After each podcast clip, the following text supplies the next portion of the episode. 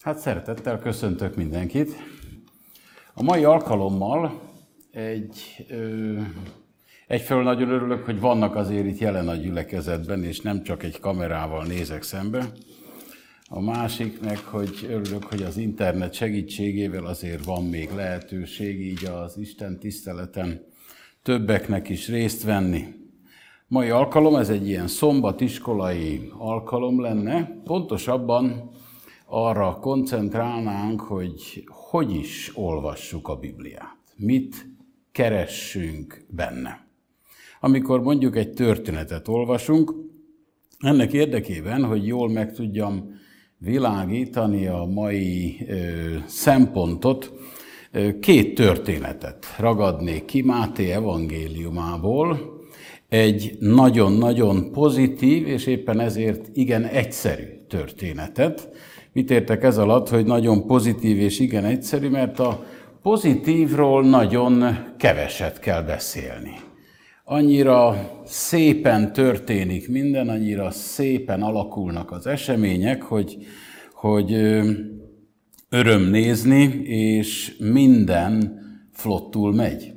Ez a pozitív történet, ez Máté evangélium a 8. fejezetében található, és ott az ötödik versről olvasható a századosnak a története, a római századosnak a története, ez a pozitív történet. Ö, olyan szempontból rendkívül érdekes, hogy amikor arról beszélünk, hogy ez egy nagyon pozitív ö, szituáció, az azért van, mert Jézus megdicséri ezt a századost, mert tényleg van mit megdicsérni benne, de a kérdés az, hogy mit dicsér Jézus ennél az embernél.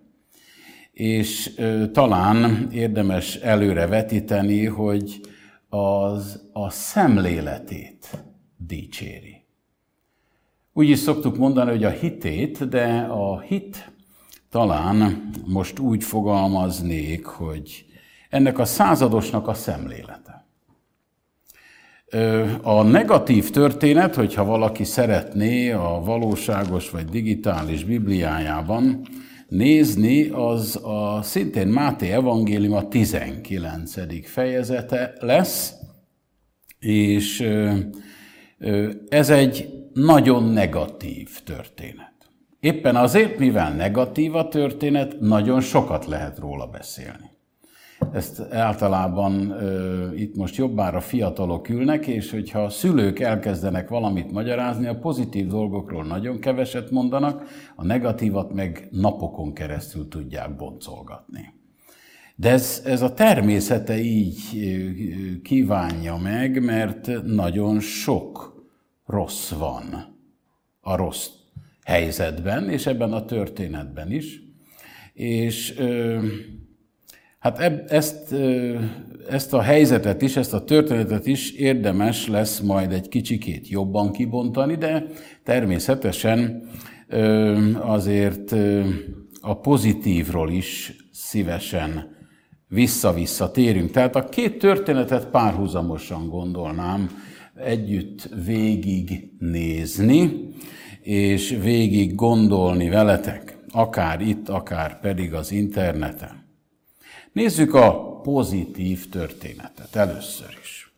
Ugye itt van egy százados, aki egyáltalán nem ö, helyes hittel rendelkezik. A maga módján, hiszen ebben a korban 2000 évvel ezelőtt nem voltak ateisták. Mindenki hívő ember volt. Kivétel nélkül. Istenben, vagy valamilyen Istenben mindenképpen mindenki hit. Valamilyen valláshoz hozzátartozott. Vagy a római valláshoz, mint ez a százados. De hát mivel ide helyezték ö, erre a, a területre, Kapernaumba, éppen ezért most szembesült pont ebben a korszakban, amikor ott volt magával Jézus Krisztussal. Lehet, hogy most látta szemtől szembe először Jézus, de hogy hallhatott róla, azt lehet gyanítani. Nem tudjuk pontosan, de egészen biztos, hogy, hogy valamiféle képe kialakult Jézus Krisztusról. És ez tükröződik vissza ebben a néhány versben, az ötödiktől a tizenharmadik vers határáig. Én, amit alapigének felolvasnék, az a híres tizedik vers, amely tulajdonképpen megfogalmazza Jézus véleményét ezen a, ebben a történetben erről az emberről, erről a fajta gondolkozásról, amivel ez a római százados rendelkezett. Ugye, ha a két történetet nézzük egymás mellett, akkor találunk egy, egy pogány embert, ez a százados, aki nem a Teremtő Istenben hisz, hanem nagyon sok más, több Istenben hisz, a római gondolkozás szerint.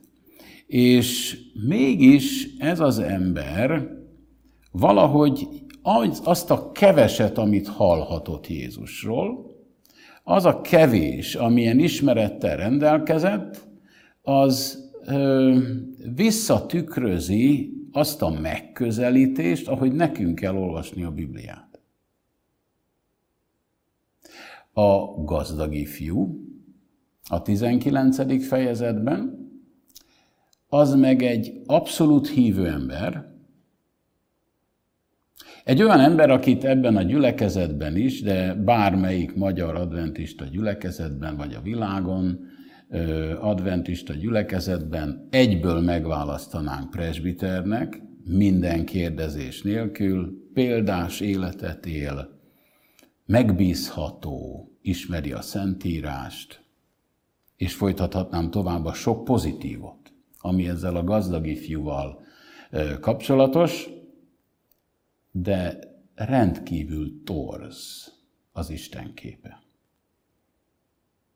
És ebben a két párhuzamos történet, ami számomra rendkívül izgalmas, ebben a két történetben találkozunk, ahogy említettem, egy pogány gondolkozású emberrel, aki tökéletes Istenképpel áll Jézus elé.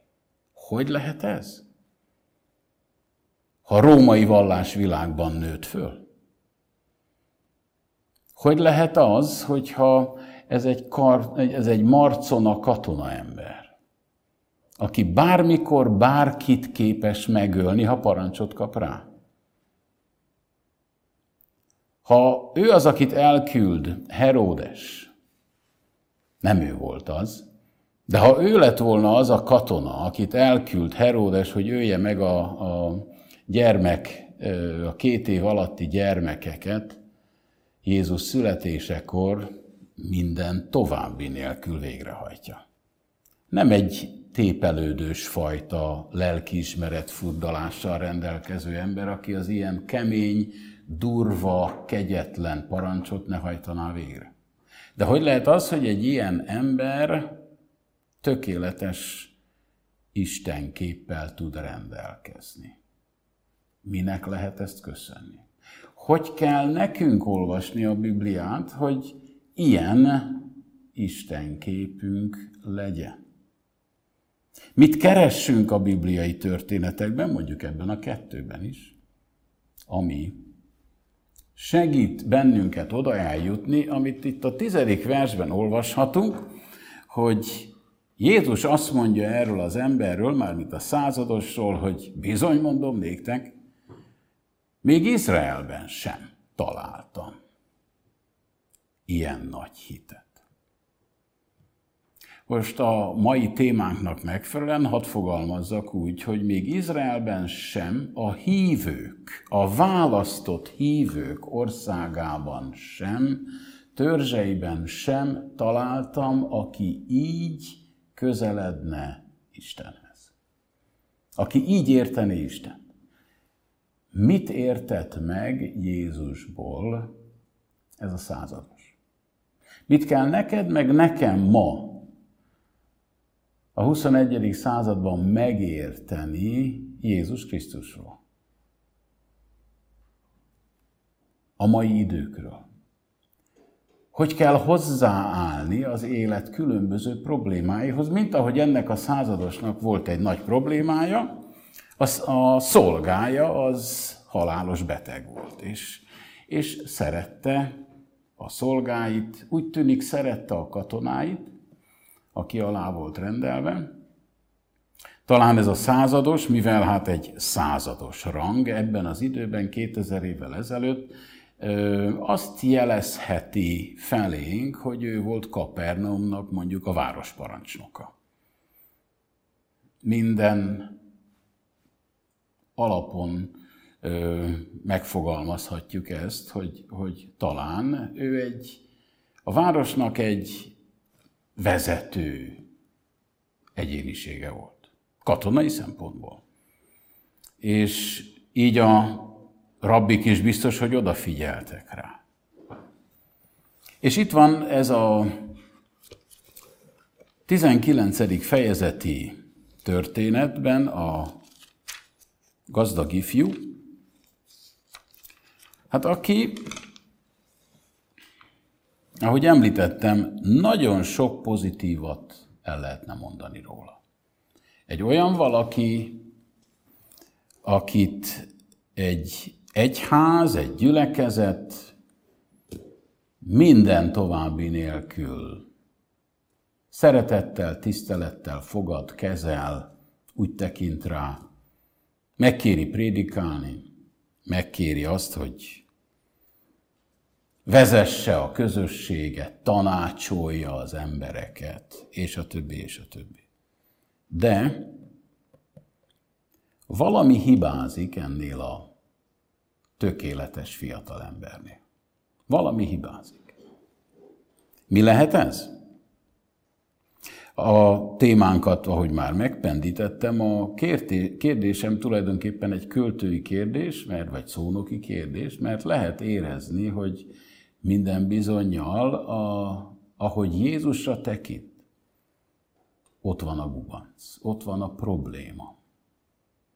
Nem úgy néz Jézusra, ahogy kellene nézzen. Mi a hibája?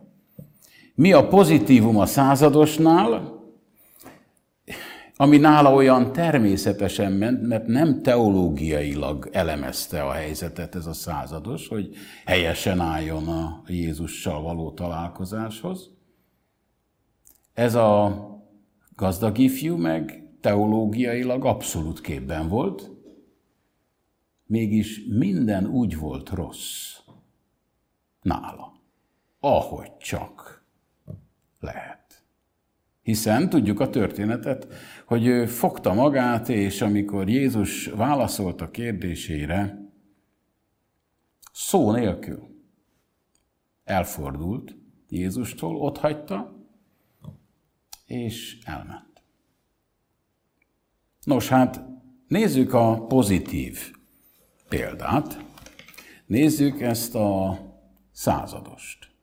És hangsúlyozom, a kérdés az az, amit szeretnék, szeretném, hogy közben te gondoljál végig, hogy neked hogy kell olvasni a Bibliát, hogy kell Jézusról gondolkozni, vagy gondol, hogy kell rá gondolni. Mi az az egyetlen, most hadd fogalmazzak így provokatív módon, gyermeki szempont, amit ez a Marcona százados produkálni tudott.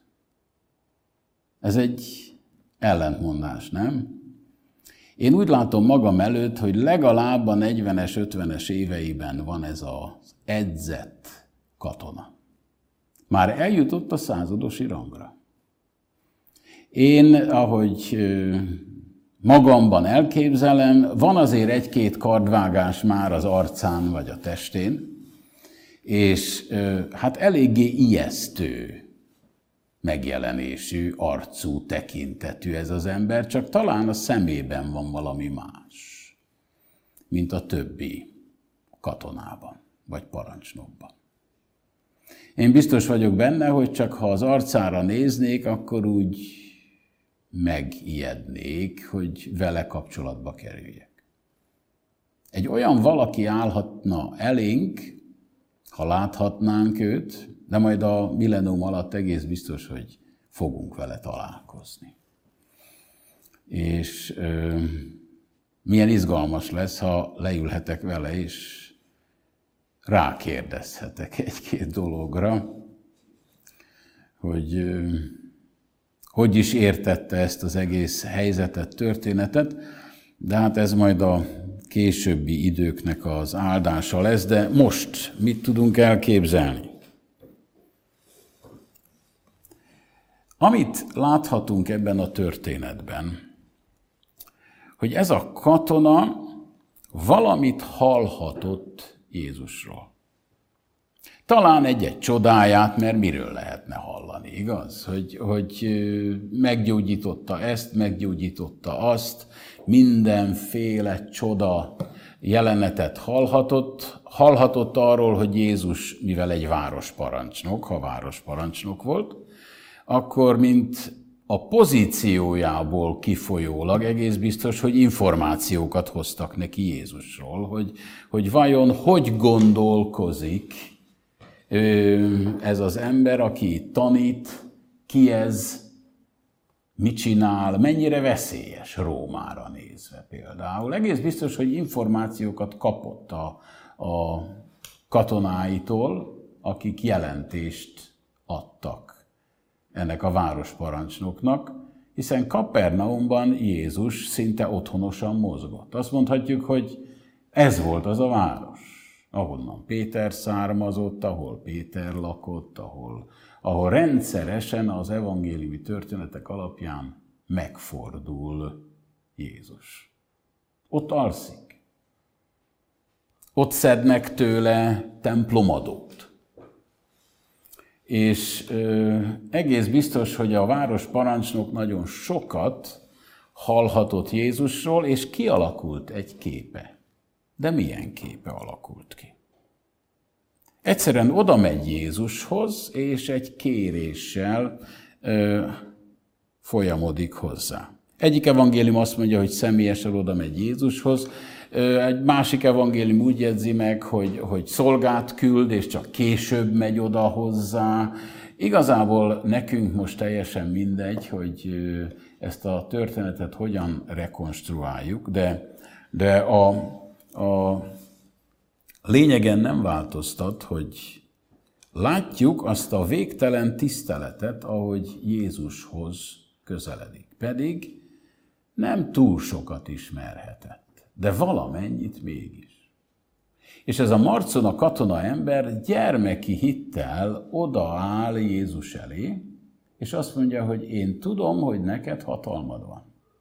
Nekem is hatalmam van. Nekem például olyan hatalmam van, ahogy magyarázza, hogyha egy katonának, szolgának szólok, hogy jöjjön ide, ide jön, ha, el, azt mondom, hogy menj el, elmegy, ha csinálja meg, akkor megcsinálja. Egyszerűen azt látja, hogy neki is van hatalma, de Jézusnak, mint Isten fiának, neki sokkal nagyobb a hatalma. Ha egy leprás oda jön hozzá, Jézus meggyógyítja. Ez nem olyan, hogy egy szolga jön és elküldi, és az elmegy, és beszámol, hogy mi történt, hanem, hanem olyan hatalma van Jézusnak, ami csak egy Isten fiának lehetséges, egy teremtő Istennek lehetséges. És Jézustól azt várja el, hogy csak szóljon egy szót, hogy gyógyuljon meg a szolgája. Nem azt kéri, hogy gyere el a házamba, érintsd meg a szolgámat, állj meg az ágya mellett, mondjál valamit a gyógyulása érdekében. Nem, ez látszik az történet egészében. Nem, nem, nem. Erre nincs is szükség, mert neked olyan hatalmad van, és ez az a gyermeki hit ettől a Marcona katonától, hogy te csak szólj egy szót. Emögött biztos, hogy nem teológiai fejtegetés áll, vagy tanulmány áll, hogy elolvasta volna a teremtés történet feljegyzéseit, hogy Isten szólt, és meglett, és a többi, és a többi. Nem hinném, hogy ezzel ő foglalkozott volna, de a bizalma Jézus felé ilyen gyermeki hit. Neked hatalmad van, azt látom, hallom. Egy betegnek csak szólsz, egy bénát megérinthetsz, és az feláll a lábára, és elindul gyógyultan. A halottat feltámasztod. Neked olyan hatalmad van, ami egyikünknek sincs. Csak Istennek lehet. Nos, hát akkor, és itt van a titok, ami a századosnál lehet, hogy ő úgy közelít Jézushoz, hogy Uram, neked feltétel nélkül, tehát feltétlen hatalmad van. Én bízhatok benned? Én rád hagyatkozhatom. Nem ez kell, hogyha még a jövődön gondolkozol, mert fiatal vagy, és azon gondolkozol, hogy hogy fog alakulni az életem. Társam, karrierem, kapcsolataim, hogy fognak alakulni? Mi lesz az én feladatom az életben? Családom lesz? Gyermekeim lesznek? Hogy alakul az életem? Nem tudjuk, de Jézust ismerjük, nem? És mi tudjuk, hogy ő hatalommal rendelkezik. Na ezt tudta ez a százados. És odáll Jézushoz, és azt mondja, hogy csak szólj egy szót. És az én szolgám meg fog gyógyulni. Nem kérdéses. Hosszan azt magyarázza, hogy nekem milyen hatalmam van, nem, ért, nem magyarázza, hogy Jézusnak a hatalmát hogy érti, de olyan problémával jön Jézushoz, amihez egy orvoshoz nem menne. Egy orvoshoz, ha oda ment volna ez a százados, hogy gyógyítsa meg a szolgáját, mit mondott volna az orvosnak? Gyere el a házamba. Állj meg a betegnél. Vizsgáld meg, hogy mi a baja.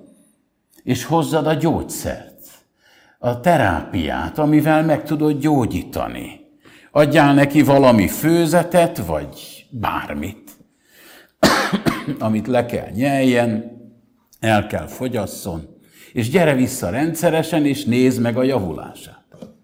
Adjál pontos diagnosztizálást, hogy mi a betegsége a szolgámnak. Jézusnak nem is mondja el, hogy milyen betegsége van a szolgájának, nem tudja. Nem mondja el mert nem is tudja.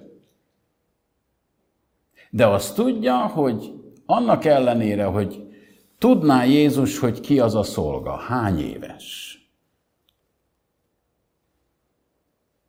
mi a betegsége. Jézusnak csak annyit kell mondani, hogy gyógyulj meg. És meg fog történni. Na egyébként ez az az egyszerű gyermeki hit, amivel mi kell, hogy közeledjünk Jézushoz. Amikor a saját egyéni problémáidat, kérdéseidet viszed Jézus elé. Élethelyzetedet. Tulajdonképpen csak azt kell mondanunk, hogy Uram, én egyet tudok, hogy te ki vagy. Nem tudom a jövőmet, nem értem a helyzetemet, de csak annyit tudok, hogy te egy teremtő hatalom vagy. És még egy nagyon lényeges, ez a százados, hatalmas bizalommal jön Jézushoz. Bízik benne. És tudja, hogy Jézusnak szerető szíve van. És szeretettel közelít. Még a százados felé is. Ezt egészen biztosan érzi. És ezt, ez megmutatkozik ebben a történetben. Odaáll, nem azt mondja Jézusnak, hogy nézd, mester, Én a városnak a parancsnoka vagyok. Van befolyásom. Mert így jönnek a másik evangéliumi feljegyzésben tulajdonképpen a rabbik. Ó, ez egy befolyásos embermester, hallgassd meg a kérését, és add meg neki, hiszen hát ez segített nekünk a zsinagógánk felépítésében. És akkor próbálnak valamiféle ö, pozitív dolgokat elmondani a, a századossal kapcsolatban, hogy Jézus jó indulattal közeledjen. De miért mondják ezt a rabbik, ezt a reklámszöveget a századost illetően? Mert nem bíznak Jézus szeretetében. Százados meg bízik. Nem is, nem is vett fel kételjeket ezzel kapcsolatban. Tulajdonképpen azt kell mondjam, hogy ha az a kérdésünk, amivel kezdtem a gondolatsort, hogy hogy, hogy kell neked olvasni a Bibliát, hogy kell az élet helyzetethez hozzáállni, akkor egyszerűen azt mondhatjuk, hogy na, ilyen bizalommal, hogy Jézus téged szeret. Te vagy neki a legfontosabb. Ahogy megfogalmazhatnánk, amikor Jézus ezzel a századossal beszél, de minden történetben ezt láthatod, minden más történetben ezt láthatod, amikor a századossal beszél, akkor a százados azt érzi, hogy abban a pillanatban, abban a percben, a világ egyetemben, a Földön a legfontosabb ember az a százados Jézus szemében. Minden figyelmével rákoncentrál. Mert ő oda jött hozzá. Most, amikor te imádkozol, akkor nem ez a hozzáállás a megfelelő hozzáállás? Hogy azt érzed, hogy Jézus most csak rád figyel. Tudja minden apró dolgodat, az érzéseidet, a gondolataidat, a vágyaidat, a tépelődéseidet, a kérdéseidet, azokat mind tudja, és minden figyelmével azt hallgatja, hogy te mit mondasz az imádságban.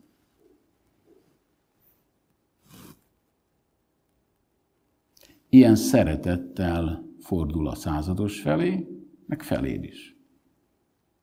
És amikor Jézus megszólal a tizedik versben, amit felolvastunk már, nem magyaráz túl sokat. Egyszerűen csak megdicséri ezt az embert, ezt a századost. Lehet benne olvasni a tizedik vers második felében, lehet olvasni Izrael felé egyfajta kritikát. Igaz? Még Izraelben sem találtam ilyen nagy hitet. Pedig nagyon sok izraelitával beszélgetett Jézus. Mondhatnánk, hogy itt van egy komoly kritika, és ez fölvet egy rengeteg kérdést, de tulajdonképpen azt mondja el Jézus, hogy aki ilyen gyermeki hittel, pedig egy harcedzett, kemény katonáról van szó, közeledik hozzám, ilyen tiszta szívvel, az csak abból adódhat, hogy abszolút szerető Istennek lát, aki kegyelemmel tekint rád. Nem szokott velünk előfordulni, hogy imádkozunk, és akkor néha arra gondolunk, hogy vajon a plafonon túl megye az imádságom? Vajon a sok milliárd imádkozó mellett az én halk hangomat meghallja-e Jézus? Meghallja-e Isten? Nem ezért van, hogy sok keresztény vallásban szenteket választanak, hogy legyen egy külön bejáratú valaki, aki szószólómmá tud lenni a mennyben, az Isten színe előtt. Mert legalább neki talán nagyobb ideje van, több ideje van rám figyelni, mint annak, aki, aki mindenre kell. Az angyalokra kell figyeljen, az, az összes emberre kell figyeljen. És arra gondolunk néha, hogy hát nem is, nem is biztos, hogy Jézus oda tud rám figyelni. Van-e ideje, energiája, lehetősége? Pedig mi tudjuk azt, hogy a Teremtő Isten nem teremt annyi teremtményt, hogy már nem tud rájuk figyelni. Ugye az nem létezik. Ő végtelen hatalmú, és akárhány milliárd angyal van, akárhány milliárd ember van, ő mindegyikre külön oda tud figyelni, rád is. És ez az a gyermeki hit, hogy ez a százados oda tud jönni Jézushoz, és el tudja mondani, hogy én tudom, hogy te meg tudod tenni. Számomra nem kérdéses. Még el se kell gyere a házamba, neked akkora hatalmad van. Meg is tapasztalja a végén. Most nem lesz időnk arra, hogy a 11., 12., 13. vagy a 12. verset is megnézzük, hogy ez mi mindent jelent, mert itt egy újabb dimenziót nyit ki Jézus ebben a szakaszban. De a rendelkezésünkre álló, hát itt nálam egy perc van, de azért egyből többet fogunk a gazdag ifjúra fordítani, hogy nézzük meg ezt a negatív példát. Ahogy említettem már, ez a gazdag ifjú teológiai alag toppon van, Bármelyik bibliai történetet, és itt most az ószövetségi történetekre gondolok, vagy gondolhatunk, mindegyiket nagyon jól érti, tudja egzegetálni, magyarázni, értelmezni, megvilágítani, Istenről gyönyörűen tud beszélni. Tanít jó, tem, jó képességű valaki. Én úgy szívesen gondolok erre a gazdag ifjúra, hogy nekem úgy tűnik itt Máté 19-ben, hogy Jézus igazából szerette volna pálapostollá legyen ez a gazdag ifjú. De mivel elutasította, kénytelen volt nézni egy másik személyt, akiből lett egy ilyen apostol. Mert Pál és ez a gazdag ifjú nagyon hasonlóak. Fiatalok, rendkívül jó képességűek, rendkívül ö, értelmesek, és tiszta szívűek, becsületesek. Ez a gazdag ifjú sem csal, ez tisztán él. Ha egy kicsit kritikai szemmel fogalmazom meg, akkor azt mondhatom, hogy a jósága ennek a gazdag ifjúnak a hobbija. A hűsége, a tisztasága az a hobbija. Ebben leli örömét, hogy ő, ő minden törvényt betart. Mi van mégis ennek a fiatal embernek a szívében? Szereti Jézust, vagy nem szereti Jézust? Tiszteli Jézust, vagy nem tiszteli? Bizalommal közeledik hozzá, vagy nem? Gondolkozz ezen.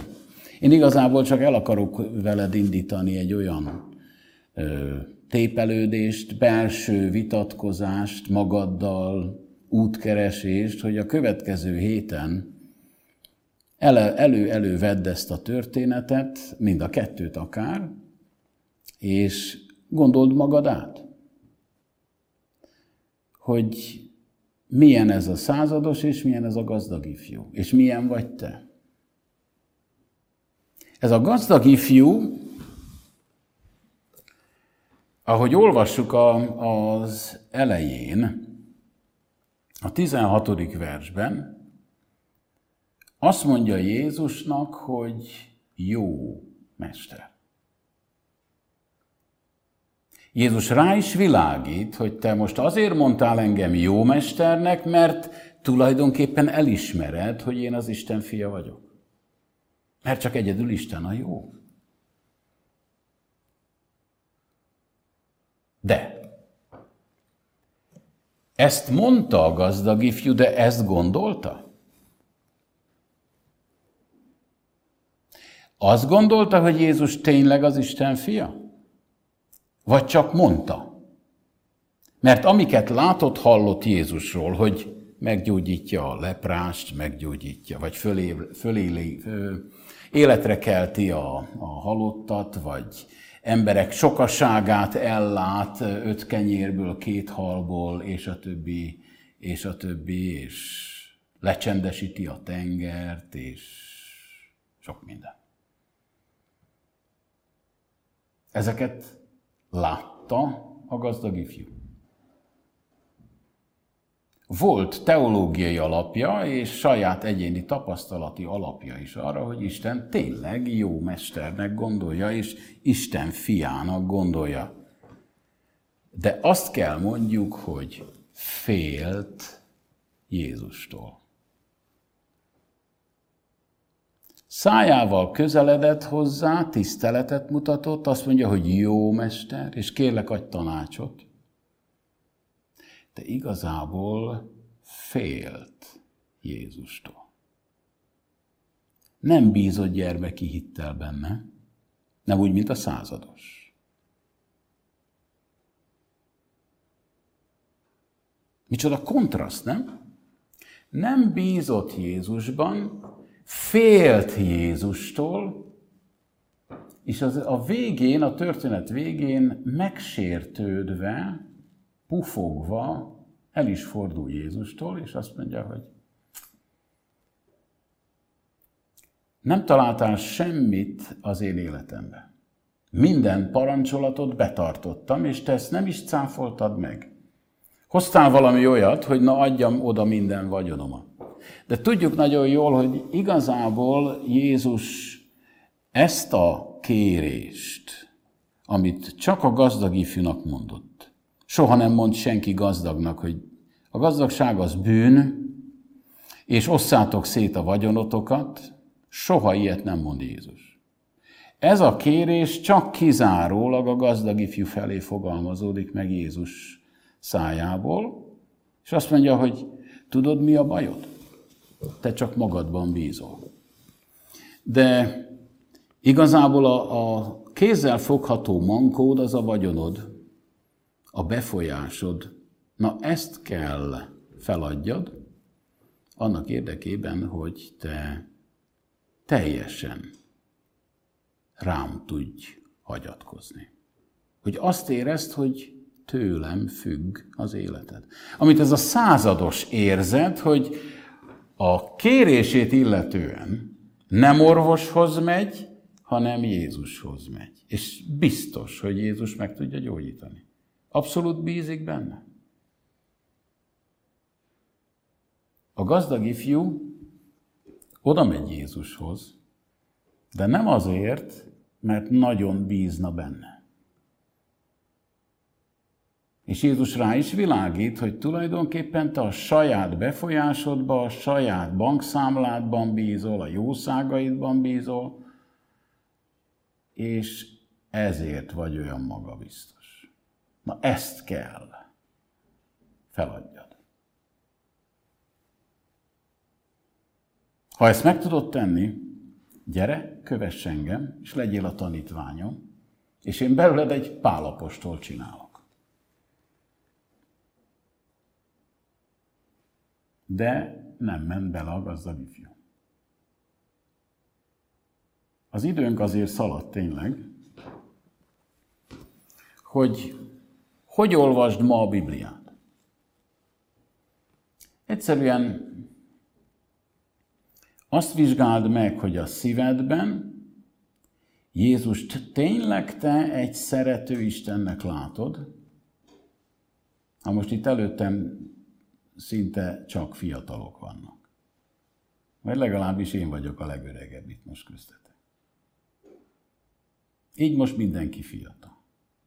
Engem kivéve. De azt vizsgáld meg, hogy hogy gondolsz Jézusra. Teljesen rá tudod bízni magad? Vagy hát azért én szeretnék a saját értékítéletemben jobban bízni, mint Jézusban. Tudom, tudom, hogy Isten hatalmas, végtelen szeret, de azért úgy magamban meghallgatom a, a szüleim tanácsát, meg olvasom a Bibliát, és olvasom, hogy mit tanácsol nekem Jézus, és tudom tisztán, hogy mit kellene nekem tenni, de hát azért, azért csak a saját fejem után szeretnék menni. Mert ezt tette a gazdag ifjú, és nem ezt tette a százados.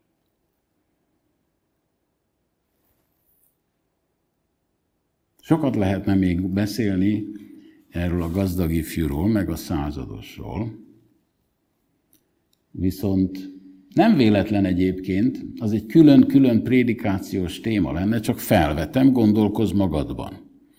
Jézus olyan, ö, olyan fantasztikus képeket vett fel, ellentmondásokat vett fel ebben a történetben. 24. vers.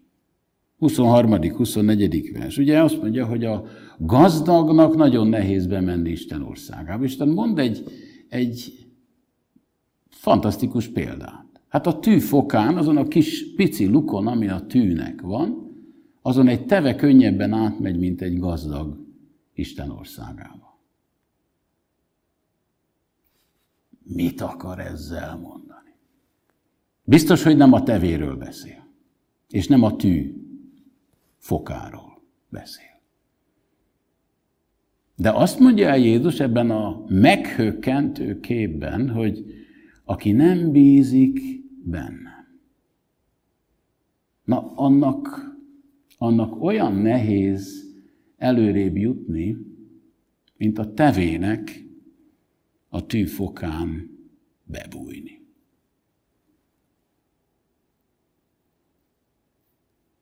Aztán a tanítványok meg is zavarodnak, miután a gazdag ifjú fogta magát, azt elmegy. Meg is zavarodnak. 27.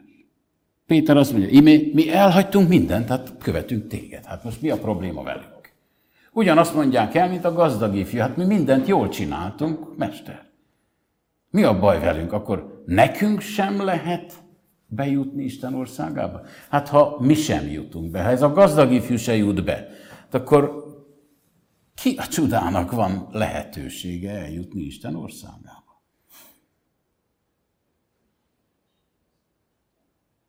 És Jézus válasza hosszan elemezhető, de tulajdonképpen azt mondanám el, hogy Nem arról van a, a fő kérdés, hogy azt nézd, hogy te mi mindent teszel. Én itt vagyok szombaton a gyülekezetben, nem? Alig van itt valaki, ja, hát világos a vírus miatt, de hogy, hogy alig van itt valaki, de én itt vagyok. És nem elmentem kirándulni, vagy a, a barátnőmhöz, vagy a barátomhoz menni, hanem én itt vagyok a gyülekezet. Most mi kell még ezen túl? Őszintén. Hm? Szolgálok, éneklek, zenélek, itt vagyok, technikát kezelem. Mindent megcsináltam. Nem az a kérdés, hogy mit csináltál, az a kérdés, hogy mennyire látod Jézust, a szeretet Istenének, aki téged szeret, aki te érted halt meg név szerint a Golgotán. Ennyire értékel téged. Tehát befejezve, noha nem a végére értünk a gondolatsornak, de hogy olvassad a Bibliát? Ma egy ilyen szombatiskolai nap van. Hogy olvassam a tanulmányt, hogy olvassam a Bibliát? Tulajdonképpen rendkívül egyszerű az a recept, amit én ajánlok. Egyetlen egy dolgot vizsgálj meg a fejedben, a szívedben. Mennyire látod Istent a szeretet Istenének? Aki neked teremtett mindent. Aki te érted rendezte a megváltási tervet úgy, ahogy rendezte.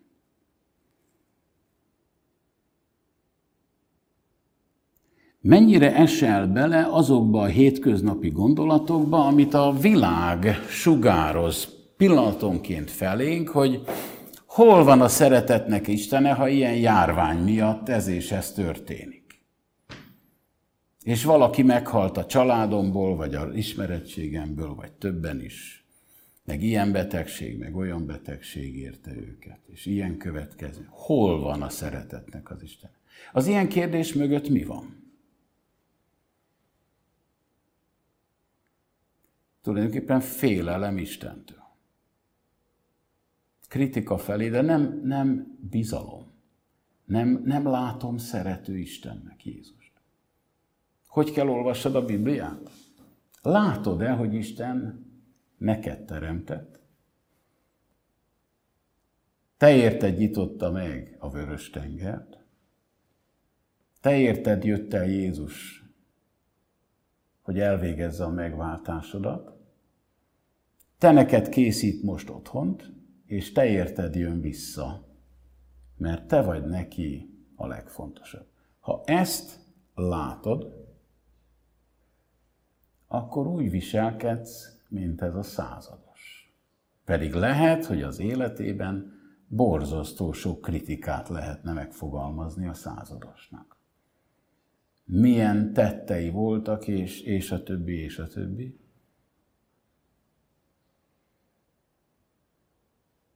Ez a nagy kérdés. Mennyire látod Jézust a szeretet Istenének? Ámen. Urunk, köszönjük ezt a nyugalomnapot, Köszönjük, hogy az ígét van lehetőségünk megnyitni és elgondolkozni felette. Hálásak vagyunk, hogy pozitív és negatív példákat is olvashatunk a Szentírásban, és magunkat is jobban megérthetjük.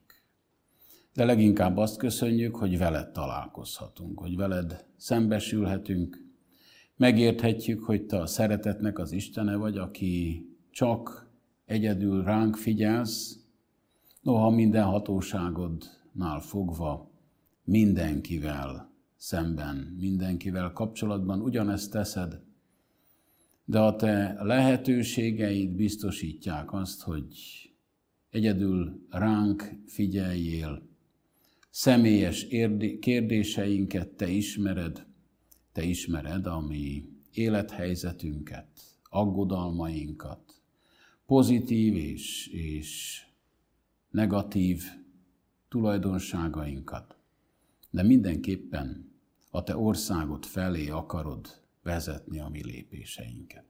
Urunk, segítsél meg bennünket lelked által, hogy meg tudjunk állni ebben a rendkívüli időben, amikor nem sokára megjelensz az égnek felhőiben, és olyan sok minden történik a napokban, életünkben, amely próbára tesz bennünket, és próbára teszi az irántad érzett bizalmunkat, a te szeretetednek értelmezését.